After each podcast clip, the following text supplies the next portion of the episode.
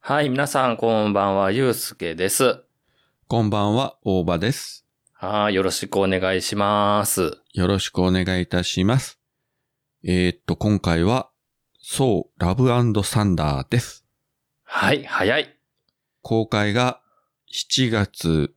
えー8日の金曜日なんですけれども、はい。えー我々初日に見まして、その翌日9日に収録しております。いやー、早く喋りたいですからね、やっぱこういうのは見たらね。ですね。で、実は結構スケジュールが詰まってまして、うん。えーもう収録ベースの来週には、ドラマシリーズのミズ・マーベル最終回が配信されると。はい。これもまた見たら喋りたいですし、ですし。でですね、もうあれやこれやと今、スケジュールが詰まってきてるというね、はい。大変なことなんですが、まあ早速今回このラブサンダー喋らせていただきたいと思うんですが、はい。とりあえずどうでしたかあー、楽しい映画ですね。やっぱり、あの、期待してた通りというか。バトルロイヤルに続いて、タイカー・ワイティティ監督のまあ2作目ということで、うんうんまあ予想してたというか予想以上にぶっ飛んでたというか、うん。うん。 ある意味ぶっ飛びすぎて、これはあの、 好み分かれる人もいるんかなという気はちょっとはしたんですけどね。まあね、だから気になったところもなくはないので、そこは後ほど。まあ、ちなみにあの、このタイガー・ワイティティ監督、次はスター・ウォーズをやるらしいということで。ねで、しかもあの、ネットのニュースで見たら、あの、ラブサンダーの撮影中にナタリー・ポートマンとその話をして、えー、なんかスター・ウォーズに興味がありますかということをナタリー・ポートマンに聞くというすごいことを やってたという。恐ろしいですね。え、クイーン・アミダラに対して。ねえ、失礼極まれないと思うんですけれ ども。まあ、彼が撮る、またスターウォーズもかなりぶっ飛んだ話になると思いますんで、それはまたうね、んあの、数年後に見たいと思うんですが。はい。で、今回の映画、えーっと、MCU としては29作目。おー。そして、まあ、そうの単独シリーズとしては4作目ということで、これはあの、うんうんアイアンマン、キャプテンアメリカを超えて、ね、まさかの4作目ですね。そうですね。で、まだあの公開されてないんですが、えーアントマンやガーディアンズ・オブ・ギャラクシーは一応それぞれ3作目で終わりみたいな話にはなってますので、まあ、今のところうん4作いったのはそうだけだと。基本的にはどのね、あの、単独支援作も3作で、っていう、勝手に見てる側は思ってましたけど、まあ別にその3作にしなければならないっていう縛りはないけど、割とこう映画の世界って3部作というのがね、多いでいすよろね。いろ多くて、ね、あのー、ロード・オブ・ザ・リングとかね、マトリックスとか、あーマトリックスはだいぶ後に4作目ありましたけれども、うんうんうんまあちょっと前で行けば、あの、バックトゥザフューチャーとかね。ね、なんか3っていうのが綺麗ですからね。並びがなんか綺麗というかね。ただ、はい。あの、その合間合間に、あの、アベンジャーズも入ってきてますので、うんうん。あの、まあ、純粋に3部作というふうにこう、きっちり固めてるわけではないし、まあ、やろうと思えば別に5作目、6作目もやっていける、あの、余地は十分あるからですね。まあ、この先の展開わかりませんけれども。やっぱり層の人気ゆえですかね。ですね。ここまでね、本当にあの、一作目を見た時に人気が出るキャラとは思わなかったんですけどね。まあ確かにこのね、タイカー・ワイティティ監督の、あの、バトルロイヤルで大化けしてますからね。キャラ的にもね。あれがなかったら、どうなってたんですかね。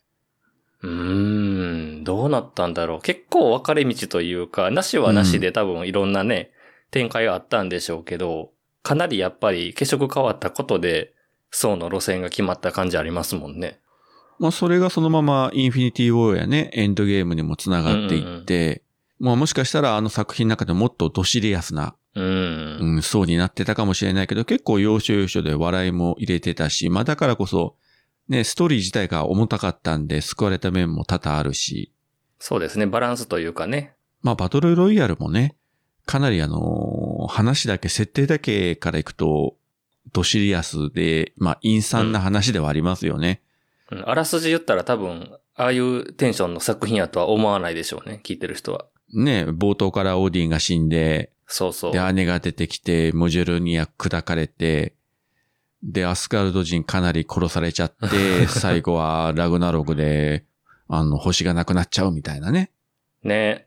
とんでもないですけどね、これだけ言ってもひどい話ですけど、うんうんそう自体が、もうそれも踏まえた上で、さらに、え2作目のダークワールドで母親を殺されて、うん。うん。インフィニティウォーで弟のロキを殺されて、はい。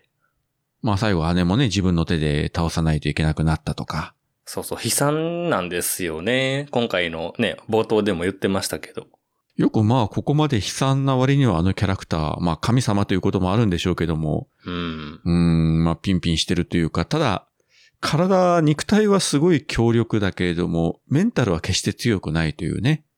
それがなんか彼のキャラみたいなとこありましたね。これも最初からそんなキャラじゃなかったけど、やはりあの、エンドゲームの、あの、うん5年間空いて再登場して、あの、でっぷり太って、はい。ね、ゲームに勤しんでたという、あのあたりからかなり、またキャラが変わっちゃったみたいな。うんうんまあ、今回はね、あの、ダイエットして、えー元に戻ったけれども、やはり、いろいろまだ精神的には引きずってるものが多々あると。うん。うん。そして今回のこの映画、まあ発表された時にやはりあの世間が一番どよめいたのが、えー、なんといってもナタリー・ポートマン演じるジェーンが復活すると。はい。で、しかもただ出るだけじゃなくて、えー、まあマイティー・ソーになって出てくると。うん。これはもう話題性がずっとこれで来てましたね。公開まで。いろいろこう推測はね、あの、されてましたよね。なぜジェーンが、まあ普通のね、地球人の女性が、ムジョリニアで戦うことができるのかと。まあもしかしたらあれはマルチバースから来た別のジェーンじゃないかとか。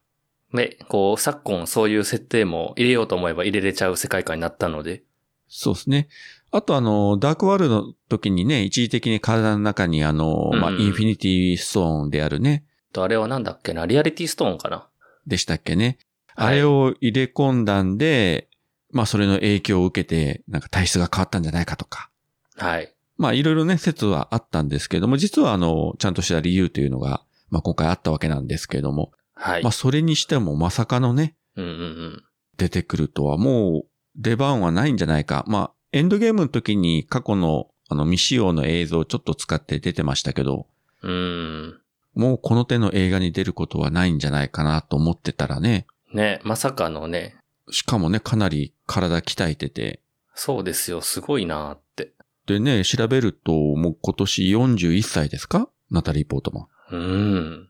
めちゃくちゃ綺麗。あの、レオンに出てきた時は確かに12歳か13歳ぐらいだったんじゃないかと思うんですけど、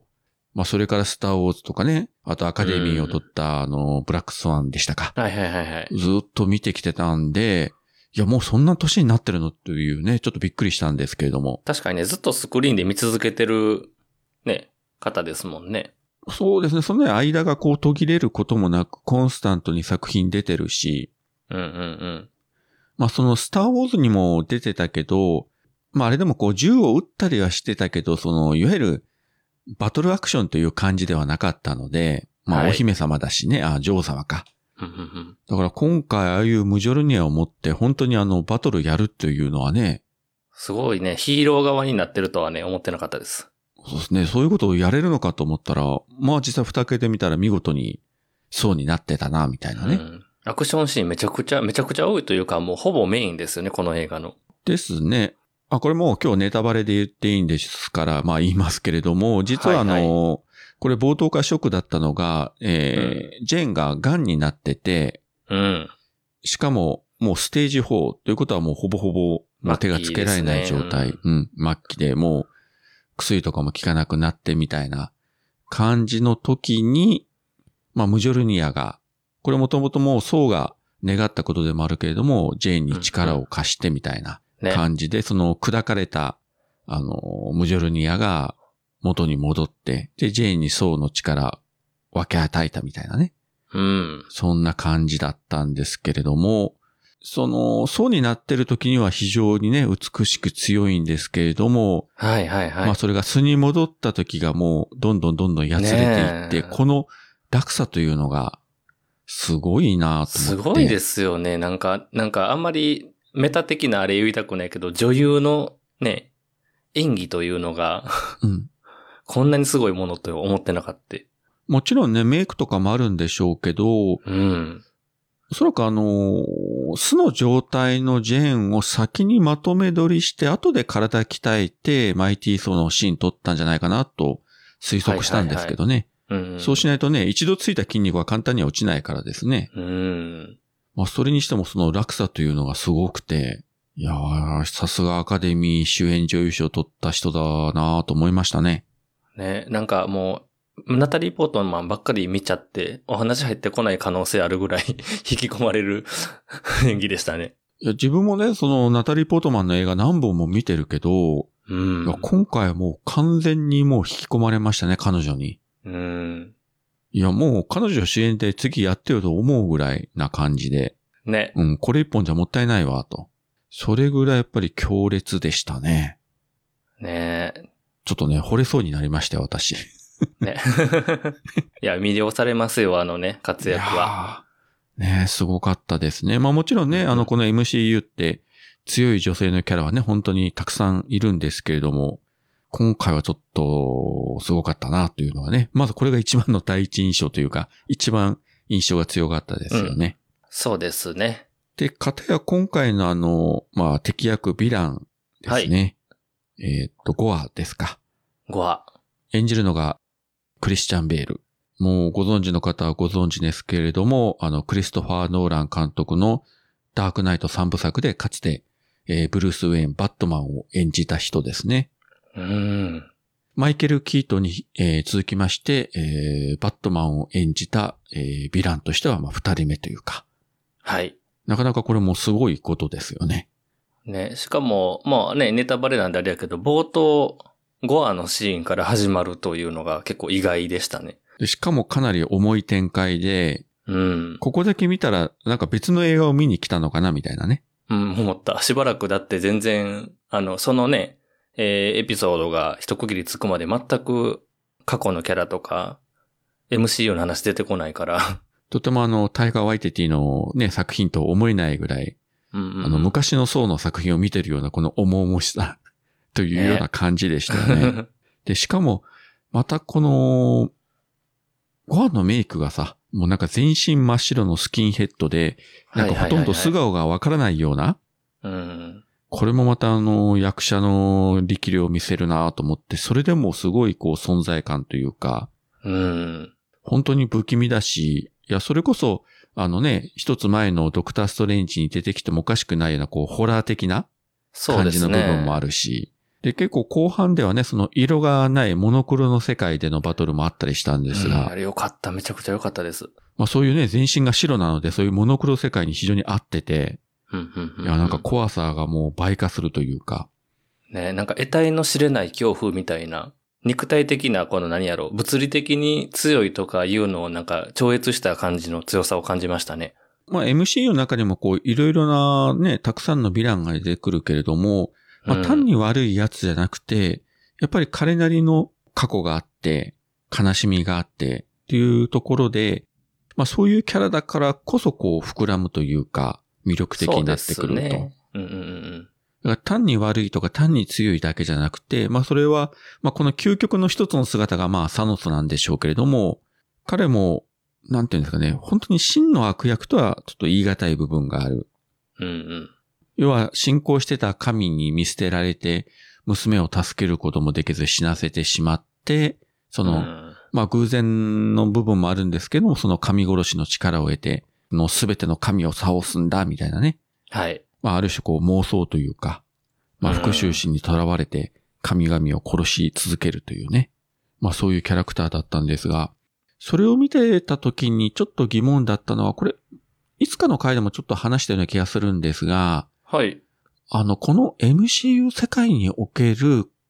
神の概念っていうのは一体何なんだろうというのがね。その辺ですよね。うん。我々日本人が普通考える神でもなければ、うんうんうん。ユダヤ教とかキリスト教における、その、いわゆる唯一絶対神でもないし、はい。まあもともとのね、そのアスガルドの神々っていうのも、その地球人に比べれば、はるかに寿命も長いし、うん。あの強いけども、決して不死身ではないし、そうですね。死ぬ時は死にますからね。ね。で、そう考えると、神と言いつつも結局、かなり優れた異星人というね、まあ捉え。方になっちゃうのかな。まあ超能力もいろいろ持ってるし、みたいな。割とね、人種としての神様みたいな感じの、まあ、マーベル世界の捉え方かなっていうのは今回の映画見て再認識した感じありますね。ですね。で、その神々を信仰してるその一般のね、あうのん民衆っていうのもいるけれども、ただこれはあの本当にあのリアルに我々が通常漠然とこう思ってる神のイメージとは、まあなんかちょっと違うんだろうな、みたいなね。うん。まあ、これがそのアメリカ人とかヨーロッパの人たちから見るとまた違う感触を得るのかもしれないけれども、はい。まあ、いろいろこうね、神だ神だという割には、神々らしさというのがあまりこう感じられない。確かにね、ちょっと人間っぽいうん。感じがね、ああります。人間味があるというか。特にあの、今回途中で出てきたあの、ゼウスですね。はいはいはい。出せるまあ、クゼロウスね。ってあの、まあ、ギリシャ神話のね、うん。神で、それがあの、北欧神話の神である僧と戦うっていうのもね、 なかなか面白いんですけれども、うんうんこれなんか、結構、でたらめなおっちゃんやなという感じだった し、あの辺はもう大会 YTT 武士全開というか。ゴアなんかあんなやつ大したことないよと、下っ端の神々が多少やられたけど平気だよとか言う割には、ソに対してこっそり、いやでも、ねえ、あいつの剣でやられちゃうの嫌だから、みたいなことをねう、ん。逃げを打ってるという。いや、あなたゼウスでしょと。えっと、ギリシャ神話における絶対神でしょと思うんだけれども、ただの軟弱親父だったというね。はい。スカートひらひらさして。まあ、それはそれで面白いんではあるんですけどね。まあちょっと、まあ概念的なところというか、今まで見せてなかったから、こうなんだろうなと思ってたのが視覚化されて、あ、こんな感じなんやーっていう、あの、神様の描写みたいなのはありましたね。なんか日本の八百万の神になんか近いものがあるというか。ですね。で、またこれも、ゼウスを演じたのが、これもあの、名優のラッセル・クロウということで、はい。結構ね、また重厚な演技もできる人なんで、おそらく、またね、他の作品にも、えー出てくるんじゃないかと、そういう伏線をね、また最後の方にも引いてましたんで、はい。えー次の登場が楽しみなんですけれども、あとキャラクターで言うと、結構はい今回、まあ3作目のバトルロイヤルには出てなかったけれども、ソーのシリーズの1作目、2作目に出てきたキャラクターがちょこちょこっとね、うんうんうん出てきて、まあジェーン以外にも、そうそう、シェフが出てきましたよね、まず。出てきましたね。あの、見た目が結構変わってたというか、まあね、武装してたから初め分かんなかったんですけど。まああの、戦いの中でね、片腕を失ってしまったけれども、うんうんで、ソーに対してね、これでバルハラに行けるとか言ってたら、いや、戦いの中で死なないとダメだから、あんた行けな いよ、みたいなことをね、 言われて、まあ、生き延びたりしたんですけれども。それから、あのーセルビック教授ですね。はい。えーモニター越しで、まあ、あのジェーンと会話するシーンがあって、うんそして、ダーシーですね。だしね。だから、一作目のチームがちゃんと出てきてくれたのはちょっと嬉しかった。そうですね。まあ、ダーシーはね、あの、ワンダービジョンでも再登場してましたけれども、うんうんうん。今回しっかりジェーンとの絡みもありましたし、はい。まあ、脇の人たちをね、ちゃんと抑えていったのは嬉しかったですね。なんか、そうシリーズなんだなってちゃんとお思わせてくれましたね。そうですね。そして、あとはまあ、前半のゲストキャラで言えば、ガーディアンズ・オブ・ギャラクシーの面々ですね。はい。エンドゲームからね、引き続きで。ピーター、ドラックス、グルート、ロケット、ネビュラ、マンティス。うんそのあたりで、えー一人出てない人もいるんですけども、このあたりはまあ、次のガーディアンズの3作目の方で、ね、ガモーラについてはいろいろ語られるんじゃないかと思うんですけども。お預けですね。 まあ、このね、映画で見れるとは思ってなかったから大丈夫ですけど。まあ、そこまで出てきたらね、違う映画になっちゃうんで。まあ、今回もこのガーディアンズのメンバーは本当にね、あのゲストキャラというか、うんうんうん。それこそあのバトルロイヤルの最初の方にドクターストレンジが出てきた、まああんな感じぐらいですよね。ああ、確かにちょっと近いですね。雰囲気的にはね。だからそうメインの話には絡んでこなくて、うんまあ途中でそうと別れてまた別行動するんですけれども、はい。結局彼らもそうのために結構振り回されているというのが前半の描写でありましたよね。ありましたね。まあそれでもエンドゲーム以来、えー久しぶりにガーディアンズの面々が見れたというのはまあ嬉しかったですけど、はい。はい。なんか、ネビュラもすっかりあのチームに馴染んでるなというのがよくわかりましたし。苦労するやろうな、ネビュラ。 大変だろうなと思いますけどね。まあまあね。まあこちらの方は、えーっと、ガーディアンズ・オブ・ギャラクシーボリューム3は来年、2023年公開予定となってますんで、 はい。またそれを楽しみにしたいと思いますね。 ね、あの、クイルが痩せてて、ちょっとびっくりしましたけど。あれはこの前のね、あの、インフィニティオンの時にいじられた し、まあ、メタ的なこと言えば、この前、あの、ジュラシックワールドに出たということもあって痩せたんじゃないでしょうか。あとですね、またここで出るとは思わなかったんですが、はい。バトルロイヤルの割と最初の方に出てきました、はいはいはい。舞台俳優と言いますか。ああ、ああ、ああ。出ました出ました。うん。ニューアスガルドで、まあ、あの、僧たちの舞台が演じられてたんですが、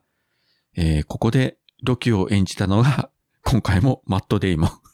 はい。よくやるなと思ってね。それから僧を演じたのが、えールーク・ヘムズワースというね、はいはいはい。まあ、僧の実の弟でございます弟ね。さんですよね。すごいはい、当たり前やけどそっくり。そっくりで。 本当に知らずに見たら、あれ本人じゃないのと思うぐらいなんか似てましたね。それから、えーオーディンを演じるのが、えーサム・ニールということで、こちらも、あのもうすぐ公開の、えージュラシック・ワールドで、はいはいあはのい。ピーターと共演しておりますけれどもね。なんとか前回と同じキャストですかね。そうですね。バトルロイヤルの芝居劇、芝居と同じキャストで、今回も再登場しております。うんうんと。いうことで、結構いろんなキャラクターたちがね、再登場してました、今回は。そうでしたね。だから逆に言うと、バトルロイヤルの時に、それまでのシリーズのキャラクターがかなりバシッとこう切られてしまってたんで、うん。アスガルド周りで言えば、もうロキと、あの時はあと誰だ浅野忠信が出てきたぐらいで。まあね、か、回想というか、 ね、そんな扱いにもならざるを今回はいなかったですけどね。そういえばあの、浅野忠信の最後のシーンも回想でチラッと出ましたけど、非常にあの、邪険に扱われてましたね。どうでもいいみたいなナレーションが流れてましたけれども。なんかあの、工具がなんかこれまでの伝説をみたいな感じでこう、ハイライトみたいなのするじゃないですか。はいはい。そういうのも含めて、こう、一回ちょっとおさらいしようみたいな、あの、そうね、ジェーンですがねもう一回出てくるっていうのもちゃんと説明しないといけないっていうのもあったと思うけど、そんな雰囲気はありましたよね。前半から。だからあの、交互のナレーションっていうか、ね、子供たちにこう語ってるね、層の伝説を語ってるところが始まるけど、あれはだからこの映画本編よりもうちょっと先の時点から振り返るような形で、うん。ずーっと語っていくという感じでね、タイガー・ワイティティ監督自分が自ら演じてるキャラクターなんですけれども、かなり出番が多くて、うんうんうん。結構今回活躍してて、まあ途中ね、あの、体がバラバラになって死んだかと思ったら、えー頭だけでなお生き延びて、まあ、 まあ後半復活して、えーラストには恋人と一緒に過ごしてるというね、 はい。うん、シーンも何気に、えー追加されてまして、うん。まあ多分あの相手の人は多分男性じゃないかと思ったんですけれども、ぽいですね。チラッとでね、うん、出てましたけれども、あの、もうそのあたりはもうこの世界観の中でもう自由なんで特にあの性別のあれはもうあんまり関係ないような話にはもうなりつつありますよね。まあ割とあれですよね。このラップサンダーって言って、この愛の話が強かったじゃないですか。はいはい。でね、あの、バルキリーの彼も、あの、同性愛者の設定やから、そうですね。ね、あの、愛する人って言ってずっと女性の話をしてたりとか、そのあたりはもう、だいぶフラットにこういう話できる雰囲気になってきたいなっていうのは感じましたね。まあそのハリウッドの映画とかアメリカのドラマとかがもうこの数年で大きくそのあたり変わっちゃったからですね。うんうん別にその男性同士、女性同士、性別関係ないっていうのがごくごく当たり前のうん。状況下になってきたんで、それを考えると日本はどうなんだろうと、まあ思わざるを得ないんですけれども、まあまあねそこを話すと長くなるんでね。まあ、取ってつけたような、この言い方をしなくてもさらっとね、あの、そうですね話の中で出せるようになってるっていうのは、まあ、いい流れですよね。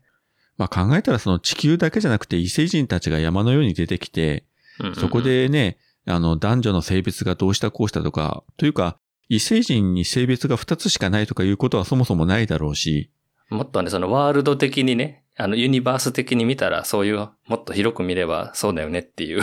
世界観でもありますからね。まあもう今そういうね、あの時代になってきたということで。うんうん。ちなみにですね、あのバルキリーを演じてるあのテッサ・トンプソンはい。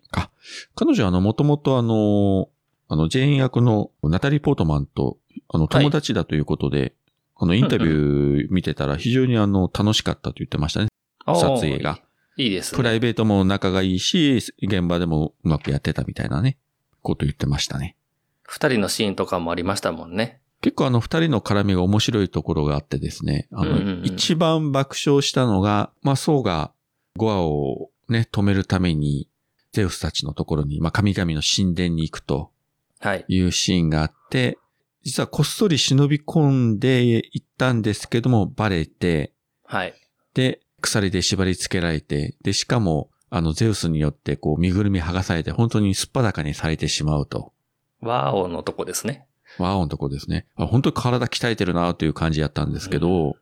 あれ笑ったのが、その真っ裸になった時に、ゼウスの周りのね、あうのん女性たちがみんな失神してしまうという。 ね、もうメロメロですよ。で、さらに、あの、離れたその観客席でね、ああの、バルキリーとジェーンの二人が見てて、うんうんうん、で、ジェーンがどうしようって言ったら、いや、バルキリーが、いや、しばらくこのままでって言ってお菓子食べながら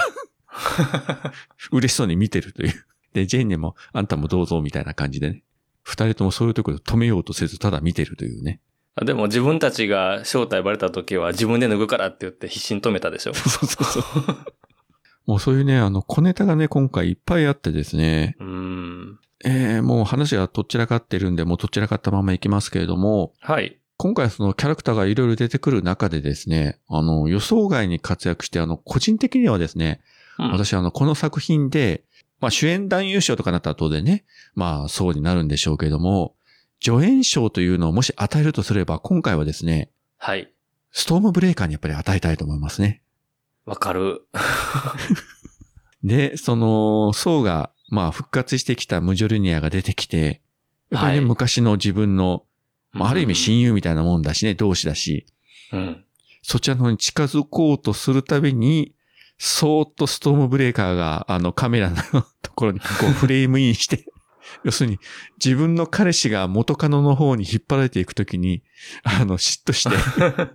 場合によっては、やったるね、みたいな感じで、何回も忍び寄ってくるというところが、それがもう何回もあって、あれめちゃくちゃ笑ったんですけどごい。なんか、よく、よくこんな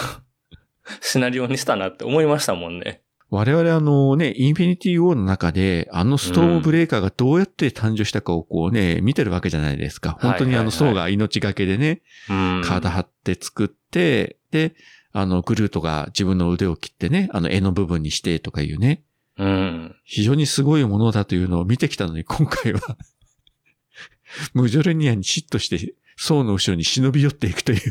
でそうとかもほら、ムジョルニアにちょっと振り向いてほしいから、こっそり呼ぼうとするじゃないですか。そうそう。はいはもうい。完全にちゃん付けしてて、なんかもう擬人化してるというか、ストームブレイカーもムジョルニアも。まあ、層とジェーンと、ストームブレーカーとムジョルニ アの四角関係みたいなわけのわからない世界が展開していくという。いやもうラブサンダーですからね。 まあ本当にね、これも一つの愛の形かもしれませんけど。ねえ。で、す層があの機嫌取ろうとしてストームブレーカーにまあ飲みよってってビールをかけるけど ね。いや、おのがビール飲むのみたいな。 そもそもそんなに知恵があるのかどうかもよくわかんないけど、なんかすげえよなと思ってね。いやでもストームブレイカーがなんか自分で考えていろいろ行動してるように見えてきて、その後半のね、ビフレストね、出してるとことか捕まってるとことかも完全にヒロインに見えちゃ って。すごいキャラクターになったな、この人は、みたいな感じで。ねえ、いや、すごい見せ方をしますね。なんか、こ、ここまでコメディにね、行くと思ってなかったのが意外ではありましたけども。で、さらにそれを上回る、ある意味活躍を見せてくれたのが、うん。 2匹のヤギですよ。ヤギね。まあ、出てきた時から、まあ、あの、鳴き声のうるさいこと、うるさいこと。あれ、ほんまに、あの、冗談抜きでうるさいんですよね、出てきたら。あれ、わざとああいう音をしてますよね。要するに観客にこう不快感をそうそうそう与えるような音で、うるさいってキいうエーみたいな、ウエーみたいな。あの、単に音が、声が大きいだけじゃなくて、うんなんか周波数的になんか不快感を覚えさせるような音響で、あれで延々泣き続けてるというね。ねいや、今回アニマルがね、どんな形で登場するのかなと、密かに期待してましたけど、あの、全然超えてきましたね。 すごいですね。で、一応役に立つというか、まあ、僧たちが乗った船をね、うんうん引っ張って、で、ストームブレーカーを、まあ、動力源みたいな形にしてう、んうんうんそれで宇宙を突っ走っていくという。あの、箱舟を引いてくれるっていうのは、多分そういう北欧神話とかに確かそんなんがあったと思うんですよ、ヤギが。ありますね。ね、多分それをこの映画にするとああなるんやなって いう。いや、ここまで強烈なヤギとは思いませんでしたけれども、えー、いよいよあの、私が前々から言ってるこのアニマルアベンジャーズもいい感じでこううねわ、ーメンツが集まってきたんで、うわそろそ役ろに立たないな、こいつらは。そろそろ 引っ張って空飛ぶ以外には多分あまり役立たないと思いますけど、あとうるさいだけだというね。なかなかあの強烈なね、あのキャラクターが今回 たくさんいまして。まあこういうキャラクターが多くて、まあちょっとコメディタッチの部分があるので、うん。これはちょっと非常に微妙なところなんですけれども、これ作品のバランス的にちょっと難しくなってしまったところもあるかなと。まあ、そこが多分この今回の映画の一番評価されたり、うん。批評、批判されたりする分かれ道ですよね。楽しいんですけど、 難しいから、バランスが良かったかっていうとちょっと微妙なところもあるから。で、こういう楽しいところはもちろんいいし、そしてそのね、あの、まあ、ソウとジェーンのね、再会してのこの物語とか、まあ、そのあたりも非常に素晴らしいし、まあ、ジェーンもね、美しいし。うん。で、こうなった時に、その、まあ、ヴィランであるゴアンの方の話というのが、本当はもっといろいろ展開できるはずだし、そうですね。クリスチャン・ベルといううまい俳優を使ってるから、いろいろできるけれども、ちょっとそちらの方の描き方がちょっと浅くなってしまったなっていうのは正直ありますよね。あの魅力的なね、ヴィランやから余計にやっぱりもっともっとって思いましたね。で、これはもうあの、裏表になっちゃうんですけども、今回上映時間がギリギリ2時間を切ってる、うん1。時間59分ぐらいでしたか。はい。非常に見やすいんですよね。やっぱりこういう手の映画で2時間切ってるので、テンポよく話が進むし。そうですね。で、それはそれで素晴らしいと思う一方、その分どうしても、特にあの、ゴアについては書き込みが、あの、描き方が薄くなってしまった部分があるというデメリットも生じてるんで、ここはなかなかね、うんどちらがいい、悪い言い方し、じゃあ、2時間半あればよかったのかって言ったら、それもそれでどうかなというところもあるし、はい。ちょっと難しいところかなというね。うんまあ、テンポよく見せるためにはやっぱりあのぐらいの時間がいいとは思うんですよね。うん。これがやっぱりね、2時間半とかね、スパイダーマン並みにあったりすると、やっぱりだれるだろうしね。ですね。まあ、どっちがいいのかは難しいし、まあ撮影してね、あの編集段階でいろいろ切ったりはしてるんでしょうけれども、まあもしかしたら、あの未公開のシーンとかで、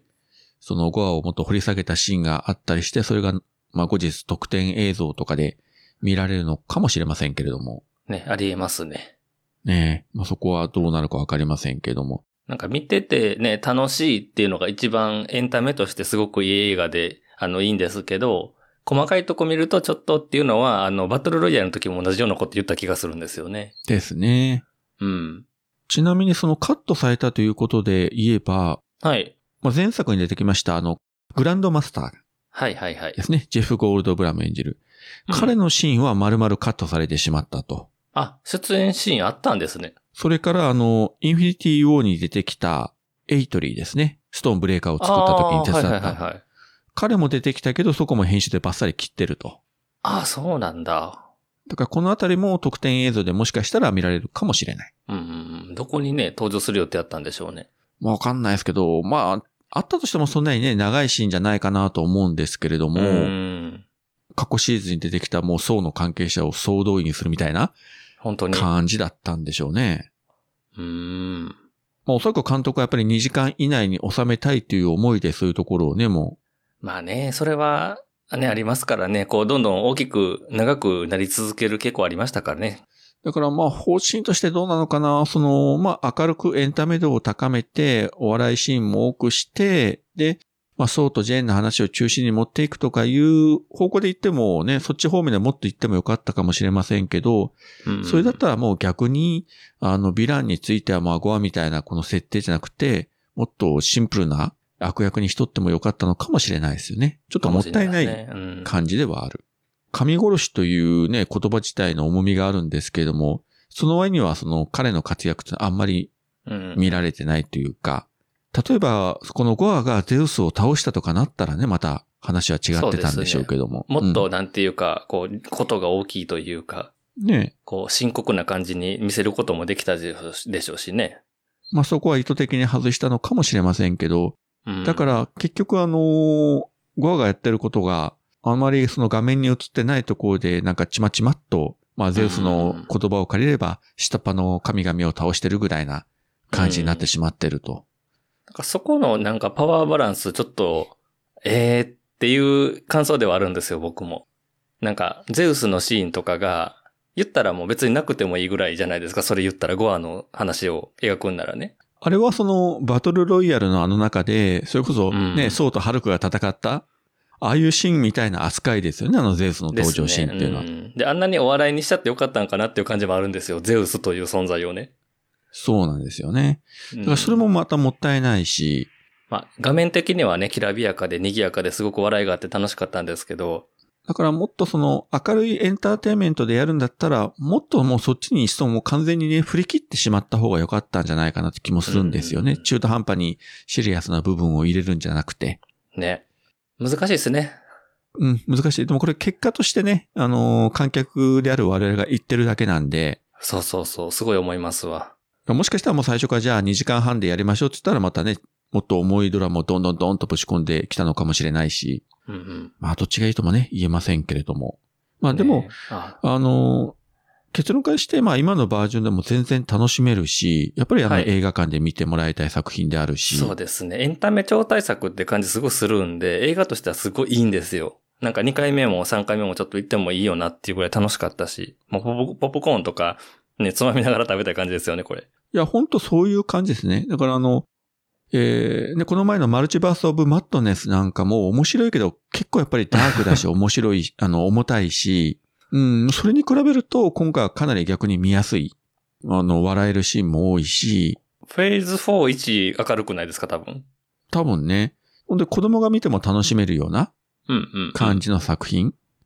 そんなにね、そのグロいシーンもエロいシーンもまあないし、うんうん。うん。あのーご家族で見に行っても楽しめるみたいなね。そうですね。このカラフルな色作りとかめっちゃ好きですもん。この、しあの、ラブサンダーとバトルロイヤルと。そうですね。本当にあの、バトルロイヤルもそうだったけど、まあそういう作風だからこそ、その設定面とか話としてはかなり重いけれども、うんうんう見ん。終わって、そんなにその、重たくないっていうか、むしろ明るい印象を覚えるという。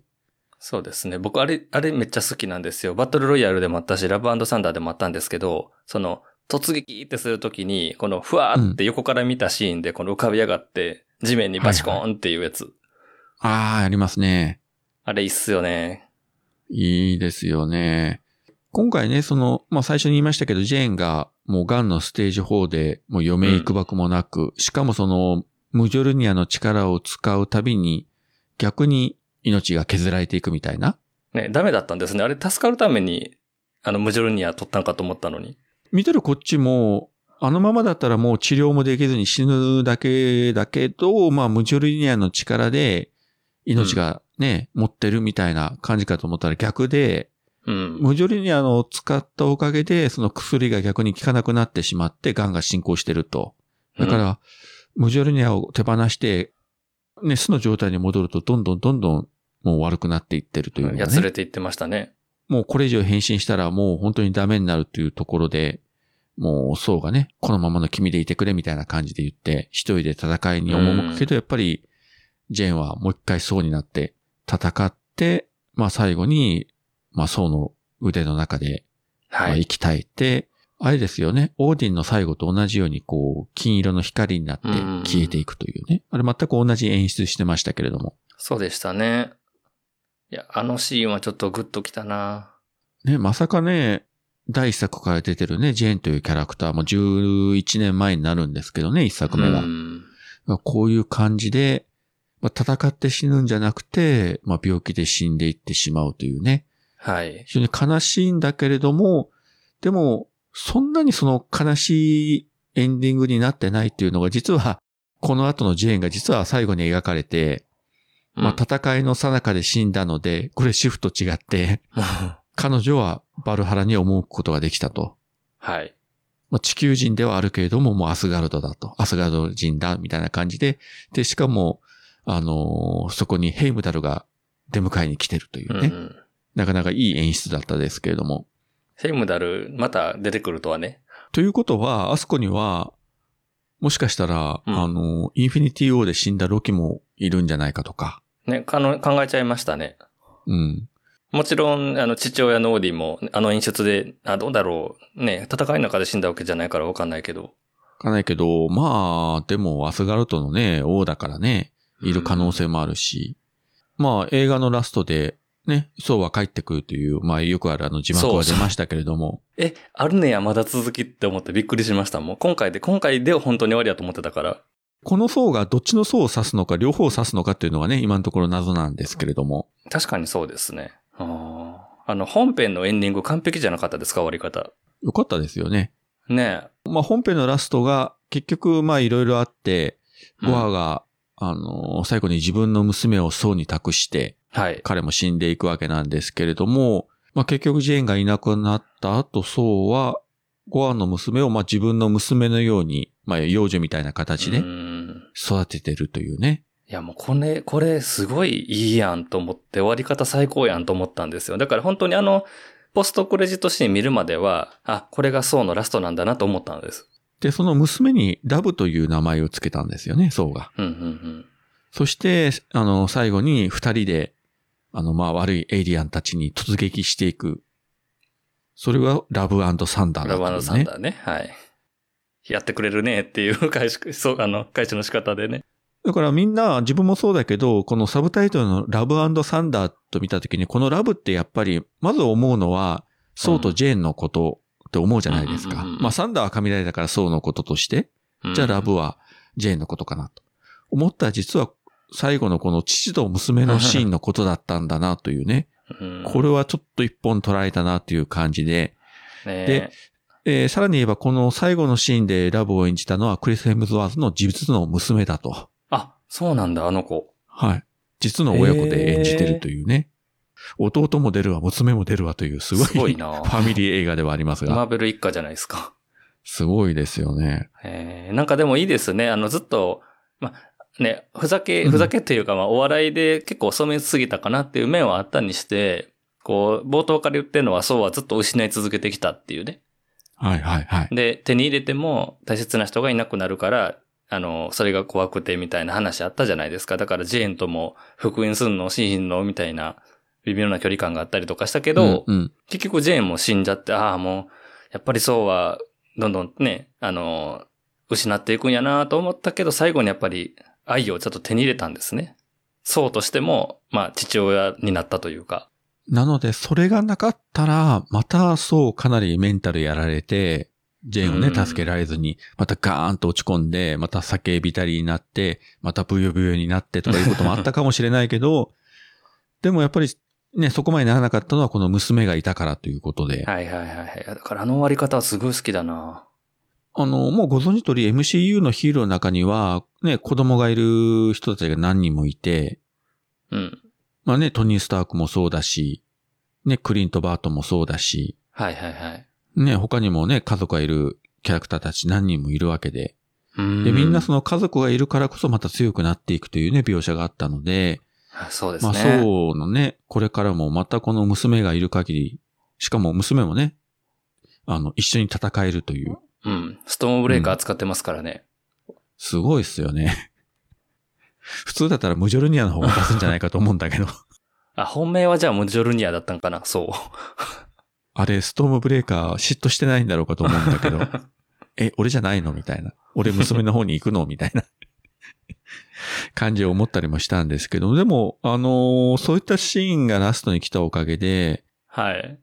重たく悲しい話、やっぱりジェーンが死んでしまうという悲しい部分があるにしても、非常にこう、爽やかに終わる。だからこう、落ち込んだりとかいうことなく、非常にこう、気持ちよく見終わることができた映画でしたね、今回は。そうですね。なんか終わり良ければじゃないけども、うんうん。なんか、ハッピーなエンディングでバーンって映画がうまく下ろしてくれると、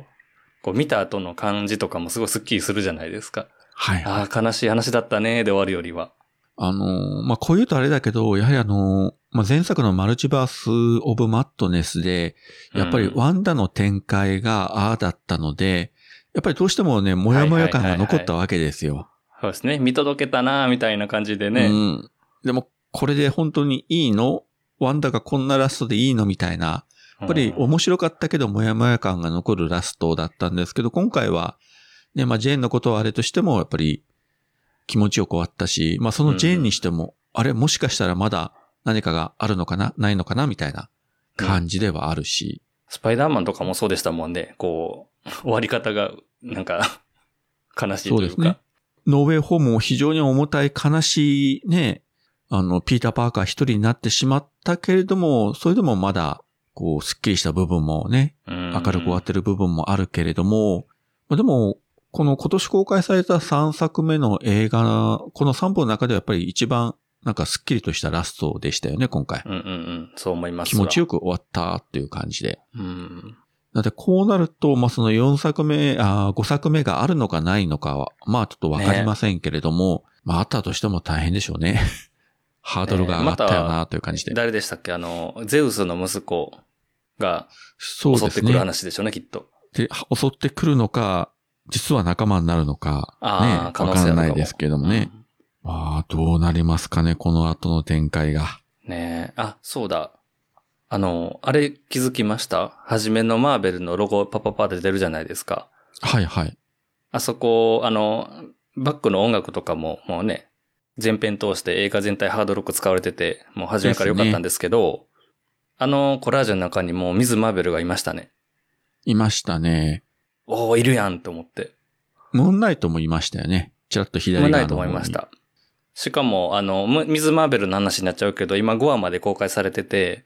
はいあ。の、まだお披露目されてないあのヒーローのコスチュームですでにあのコラージュの中にいたっていうのがちょっと上がりました。これちょっと映画の方とずれますけれども、あ、というかはい一回ちょっとこのもう映画の方を締めた方がいいのかな。他のマーベル関係のネタがいくつかあるんで。うん。で、まあこのラブサンダー。まあその作品バランス的にはどうかなと思うしも、まあなくはないけれども、あの、はいまあ結論から言ったら本当に面白かったし、非常にあの、そうですね。満足したので、まあ、特にあの、えー前回のマルチバースオブマットネスでもやもや感が残っているような方はですね、ぜひ非非常にあの、えー頭空っぽにして、 気楽にポップコーン食べながら見ていただくのが一番いいかなと。そうですね。あの、バトルロイヤル好きな人はこの映画も絶対好き。はい。で、うんぜひ、えーストームブレーカーに注目しながら見ていただくと、 非常に、非常に今回、まあ彼が、彼か彼女かわかりませんけれども、まあ、彼が非常に、あの、いい演技をしてますんで、すごいなぁこんなキャラとは思わなかったわという演技やってくれますんで、ぜひお楽しみいただければと思います。うん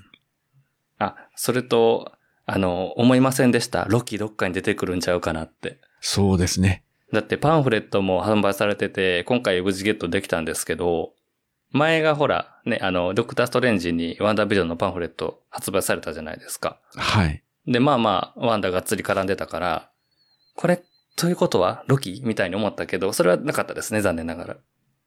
まあみんな思ったと思うんですね。あのーラストにチラッとでもロキが出るんじゃなかろうかというね。うん。誰もが期待したんですけど、まあ残念ながら今回はもう出番なかったんですけどね。ねだから、あの、サノスに殺された時間軸の方のロキがもしかしたらね、さラストシーンに出てた、出るというか、あの中にいる可能性はありますもんね。まあ回想シーンの中でね、ちょこっとあったのかうな。ん。殺されて、殺されて、殺されてって言ってましたけ ど。ねえ。まあ そこだけね、ピックアップそのひどいなと思うんですけど。 いや確かに何回も死んでるけどっていうか、し本当に死んだのは一回だけであとは死んだふりなんだけれど、と思ったんですけれ ども、まあ、そのロキもね、もう、えっ、と、シーズン2の、えーうん撮影が始まっておりますんでね、えーはいおそらく来年配信になるんじゃないかと思いますけれども、ねまあ、あのね、ワンダービジョンに引き続きドラマシリーズのパンフレットが出ましたんで、まあ、あの、劇場行かれた方はぜひ、うん。合わせてロキのパンフレットもね、えーお買い上げいただくといいんじゃないかなと思いますね。本当にあの、ドラマシリーズのパンフレットができるっていうのは、あの、なかなかないことなんで、いや、今回もすごかったですよ。本当に映画一本のパンフレットと同じぐらいの質量というか。もう、がっつり、あの、いろいろ、貴重な情報が載っておりますので、ぜひお買い上げいただければと思います。はい。はい。まあ一応、そう、ラブサンダーの話は、ここで一旦区切りまして、はい。で、まあさっきちょっと言いかけましたけれども、その、ミズ・マーベルがですうんうんね、えー、まあもしかしたらもうこの回配信されてる頃には最終回が出てるんじゃないかと思いますけれども、えー最終回第6話が、えー7月の13日水曜日配信予定になっております。うん。もう直前ですね、今の我々の、ああの、時間で言うと。そうですね。まあなかなかね、あの、第1話からがかなりまあぶっ飛んだ設定というか、本当にあの、マーベル、アベンジャーズオタクの女子高校生、世界中にたくさんいる、そういう一人の女子高校生が偶然力を手に入れてしまうというところから始まって、なかなかあの、こちらのまあ予想を裏切る、まあ他の作品もよくあるんですけども、うんうん予想外の展開がいろいろ続いてきて、えー、どうなるの、はどうなるのという感じだけども、まあでも、いいキャラですよね、カマラカンは。そうですね。まあ、ひたむきというか、可愛らしいというか。何より、うんあの、きちんと家族がやっぱりいるっていうのがもういいし、特に今回そのね、母親、祖母、さらにそのね、祖母の母親、曽祖母か、うん、うん、うんとこうずっと繋がっていくというところがね、しっかりこう描かれてるんで、うん。ほぼ、一家が主役みたいなとこありますよね、このドラマ。そうですね。ピーター・パーカーなんかは本当にね、孤独になってしまってるという、ある意味こう、カマラとは対極なんですけれども、うん。彼に比べ比べると、ね、両親がいて、おばあちゃんがいて、ね、お兄ちゃんがいて、義理の姉がいて、友達がいてとかね。なんかそこは非常にこう、いい感じの、まあそれで、その意味でもこう、普通の女子高生だなという感じでね、そういううん。ところが非常そうですにねうん我々の身近にいる、あの女性だという感じでいいですよね、うん彼女は。だからめちゃくちゃじらされてますね、我々5話かけてね。ね謎引っ張りずっと続けてるという構成なんで、今回は。えですね。で、おそらく、まあ、最終話のラスト近くでようやく、あの、水間ベの正式なコスチュームを身につけるというね。うん。これはあの、かつてあの、ファルコンウィンターソルジャーで、サムが、あの、二代はいはい目はいキャプテンのね、コスチュームを本当に最終回のラストで、ようやく身につけたという、まあ、あんな感じになるのかなと思ってるんですけれども。ああ、なんか本当に毎回言ってる気がするけど、あと1話で終わる気が全くしないというね。あそういえば、あの、これもネットで見たんですけれども、なんか、あれですかき客船のやつですかはい、客船で上映されたあのムービーというのが流れてましたけど、はいはいはい。それでね、あの、先行してあのコスチュームを身につけて、うん。まあ、二代目キャプテンのサムと、あと、キャプテンマーベルとかとね、こう共演してる動画がアップされてましたけど、ね。あ、並んでるって。なんかああいうのを先に見ることができるってすげえよな。さすがディズニーだとさ思ったすんがですけ現ど。地ですよね。あれもね、一部のね、限られたお客だけが見る、まあね、特典映像というか、いや、いいなと思って。日本にはないけど、アメリカのディズニー行ったら、マーベルのエリアあるとこあるんでしたよね。確かどこか忘れちゃったけど。やっぱり一度アメリカに行かないといけないですかね。ねえ、いや行きたいな行きたいなお金がね、 ねえ。ただで行けないですかね。あのーちょっとドクターストレンジとかオーの力を借りて、ちょっと ポータル開けてもらってゲートを開けていただいて、もう本当そうしてもらいたいぐらいなんですけれどうも。んまあそういうことで、もう水マーベル、まあシーズン1と言っていいんでしょうけれども、これが終わりますけれども、8月からはすぐに次のシーハルクの配信が始まると。もう立て続けですわ。立て続けですね。最近ね、またいろいろこうニュース流れてますけれども、はい。えーっと、ホークアイのスピンオフで準備中のあのエコーに、あーエコはい、えー、デアデビルとホークアイの最終回にも出てきましたキングピンがー。はいはいはい、再登場してくるとはい。いう情報が今おー流れております。まああのね、ホークアイの最終回で、あの、エコーに撃たれたっていう銃声だけ音が流れてましたけど、まあ、絶対死んでないやろうなというふうにみんな思ってたそんなとわけないですよ。あそこで死んだとはおそらく誰一人思ってないでしょうけど、やっぱ りあの、復活してくるということで。で、えースパイダーマンノーウェイホームにも出てきた、まあ、MCU 版のそん なわけない。はい。デアデビルも絡んでくると。で、デアデビルもしかしたらその同じ弁護士として、その、はいシーハルクの方にも絡んでくるんじゃないのかみたいな。そうです。それは結構期待しちゃいますよね。まあこれもね、蓋開けてみないとわかりませんけれどうも、ん。まあそういう話もありますし、うん。そして、えー、さっきちょっとお話しした、まあ、二代目キャプテンのサムが主役となる、キャプテンアメリカの映画4作目の監督も決まったという報道が昨日でしたか。そうですね。流れてお見りままししたたね、ニュース。まあ、まだ他のキャスティングとかね、例えばバッキーが出るのかとか、そういうあたりはまだ出てませんけれども、まあ、こちらもね、おそらく2023年、まあ、2024年になるかもしれませんけれども、まあ、待ちたいなという感じで、そう、あの、あれですよね。当初予定されてたロードマップの大半がもう公開済みになったっていうことで、次の続報もそろそろ出るんじゃないかっていうのが、今すごい湧いてますよね。そろそろそのフェーズ4の終わりとフェーズ5が明確になってくるんじゃなかろうかとい楽うしみだ感な。じデでッド、プールとか、えーファンタスティック4とか、ブレイドとか。まあ今どこまで実際準備中なのか、すでに撮影中なのか終わったのかっていうのはね、なかなか表に出てない作品もいろいろあるんでね。なあのはいネット上噂はね、いろいろ飛んでますけれども。まあ、あの、新しいウルヴァリン役の人がこの人になるんじゃないかみたいなね、話とかも出てたし、まあ、わかりませんけどね、この先の展開がなかなか。ね、あと10年、15年先長。まあ、あと、そうですね、8月にその、シーハルクが配信されて、11月ぐらいでしたかね、あの、ブラックパンサーワカンダフォーエバーが。うん。まあ、正式な、あの、日本公開日はまだ発表されてませんけれども、そうですね。あの、どうやら噂通り、あの、まあ、海底王国との戦いがメインになってくるんじゃなかろうか、みたいなね、ネオネイネイモアでしたっけネイマーですね。うんうん。あと、あの、シュリとオコエの新しい写真がちょっとね、アップされてたりもしましたけれども、ああ、楽しみだな。これが多分ね、一番ストーリー展開的に難しい作品になってると思うんでう、ん。うん、果たしてその、ティーチャラの不在がどういうふうな形でね、うんそこですよね。もう多分一番みんな気にしてるのはそこだと思うので、で、誰がブラックパンサーになるのかっていうのをね、継ぐのかっていうところが。キルモンガーもいなくなっちゃったし。まあどうなりますかというところで、いやー、もう次から次にいろいろあるんですが、あともう一つありますのが、えーはいディズニープラスの方では、まあすでに始まってますけれども、今まで他のサービスでやってましたアイアンマンとかインクレディブルハルク、それから過去のスパイダーマンシリーズをドドンとディズニープラスでも配信するようになったんですが、で、つい最近ですね、あの、ネットフリックスの方で以前配信してましたマーベルドラマのデアデビルとか、ディフェンターズ、このあたりもすべて、えーディズニープラスでの配信がスタートしたということで、まあ、これでもうマーベル関係をほぼすべて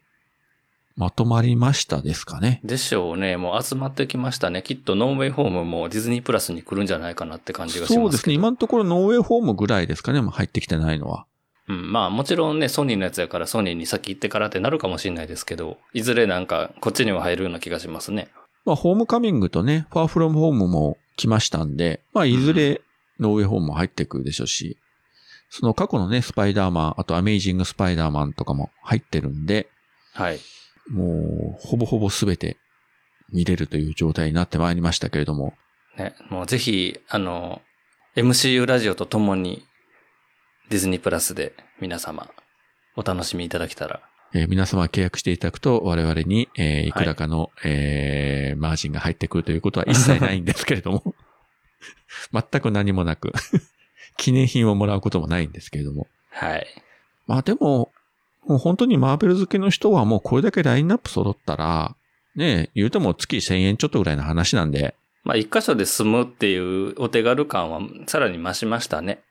そうですね。今までだと、ね、アイアンマンとかインクレディブルハルク見るときに、ネットフリックスとかアマゾンプライムとか、ね、他を見ないといけないとか、じゃあ契約してない人はそっちをしないといけないのかとかいう問題があったんですけれども、もうそれがなくなったんで、で、映画見てね、あのー、デートムービー的に楽しんで面白かったっていう人たちでも、一気に遡りやすくなったっていうのはいいことですね。映画からディズニープラスにいうまいこと動線敷いたというか。あとですね、これあのー、その MCU だの作品だけじゃなくて、ディズニープラスで配信されてる他のスターウォーズのシリーズとかもそうなんですけど、はい。あの映画もドラマシリーズも、かなりの作品が、まあ 4K 画質の、あと音声もドルビーアトモスとかで配信してるんですけども、今一つの配信サービスでこれだけ 4K でやってるところは多分ないんじゃないかと思うぐらい、あー非常にあの確かに。うんうん。充実してるんですね。もちろん、ネットフリックスとか Amazon プライムでも 4K の配信やってるんですけど、圧倒的に数が多いので、うんうんうんまあ、その意味でも、あの、もうご自宅のテレビが 4K 対応だという人は、もう、間違いなくこっちを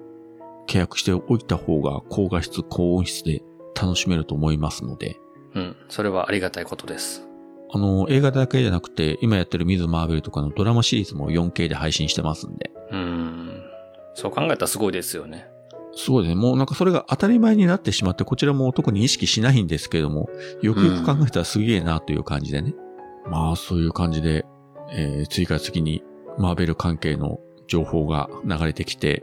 はい。もう大変な状態になってますけれども。あーえっと、あれでは、次回はミズ・マーベルになるか、キャプテン・マーベルになるかですね。まあでもやっぱり忘れないうちにミズ・マーベルやった方がいいでしょうね。最終回が終わった後に。そうですね。で、その後にキャプテン・マーベルかな、みたいなね、感じなんでか。バッチリ、いつもながらバッチリな感じで、旧作と新作のね、追いつき具合が。決してね、こっちも狙ったわけじゃないんだけどそうも、そうたそうまたまなところでもす、けどね。たまたまな部分はあるんですけれども、